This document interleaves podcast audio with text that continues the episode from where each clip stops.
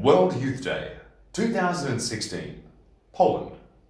Special Holy Hour Homily by the Most Reverend Timothy Costelloe, SDB, Archbishop of Perth.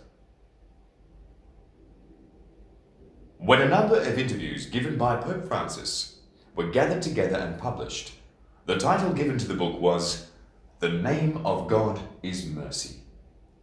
Previously, when Pope Francis proclaimed the Year of Mercy, he began his formal announcement by stating with great clarity a profound truth of our Catholic faith that Jesus Christ is the face of the Father's mercy. Tonight, as we gather in this beautiful church dedicated to Mary, the Mother of Mercy, we do so in the Eucharistic presence of Jesus, who is soon to be exposed on the altar for adoration and for our praise and thanksgiving. It is the same altar on which, every day, his great sacrifice of love is represented for us so that we can enter into communion with him and, in this way, allow him to draw us into a closer bond of communion, of friendship and love with each other. Tonight, once again, we have the chance to do what Pope John Paul II so often encouraged us to do to contemplate the face of Christ.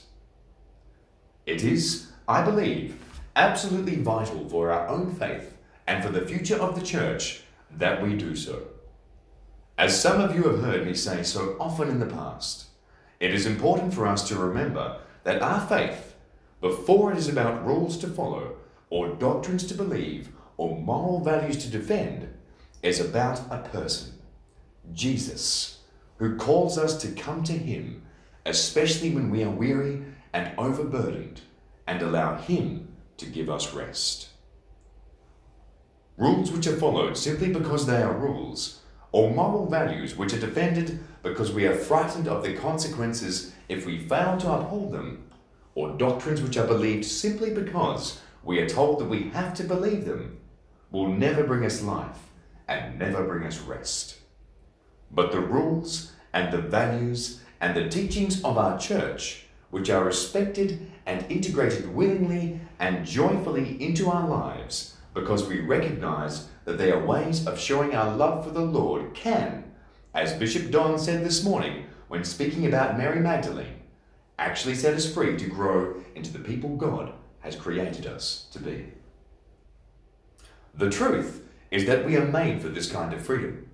It is the power of evil and the sins which bring that evil alive in our own lives and in the lives of others, which bind us up, imprison us, and make our lives so much less than they could be and should be. There is in all of us, but perhaps in young people more powerfully than in others, a great desire for authenticity, a great desire to be, as we would say in Australia, fair dinkum, a great desire just to be able to be our best selves. It is this which Jesus promises us. We see it all the time in the Gospels. There are so many stories in which Jesus reaches into the lives of people who, in one way or another, are anything but free and brings them the gift of life.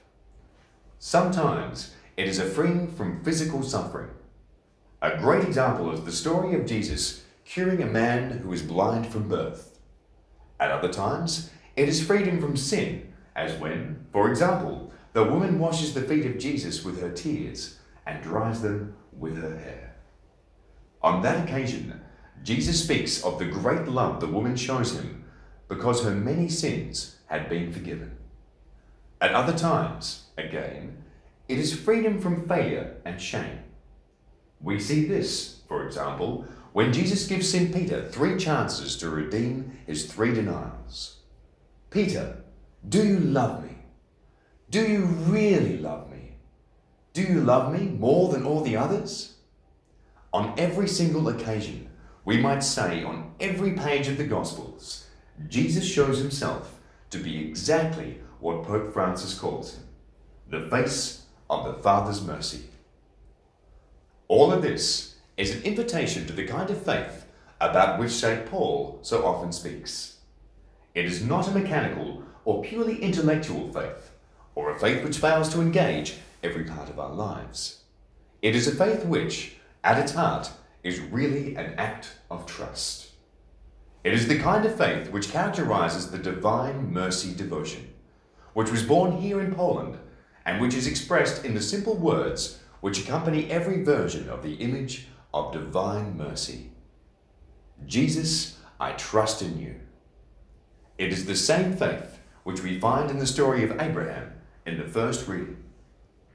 That story is not so much about Abraham's willingness to kill his son at God's command as it is about his extraordinary trust in God, even in the face of what seemed an impossible situation. Abraham took the risk of faith, putting everything, and especially that which was most precious to him, into God's hands. And God did not let him down. The story is echoed, of course, in the final words of Jesus on the cross Father, into your hands I entrust my spirit. And, as we know, God did not let his only son down.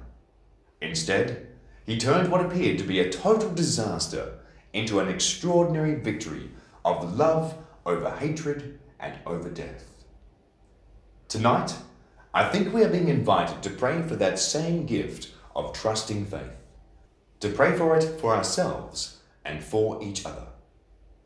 Some of us here will already have had to face great suffering confusion, and sorrow in our lives.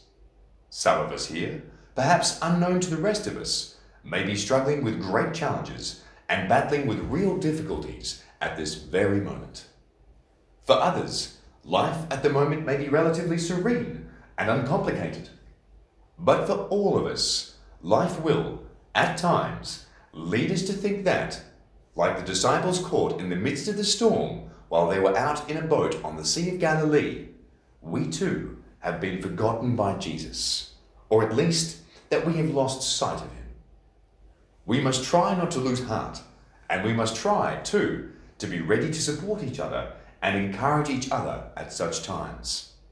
That is what a Christian community is meant to be all about. And just as he did with the disciples, so will Jesus, eventually and in his own time, come to us in the midst of our particular storm and say to us, Have courage, do not be afraid, I am with you. As we sit or kneel in prayer here in the church this evening, and as we gaze on Jesus present in the Blessed Sacrament, listening to him say to us, Don't be afraid, I am with you. Perhaps we might repeat over and over in our minds and in our hearts these simple words Jesus, I trust in you.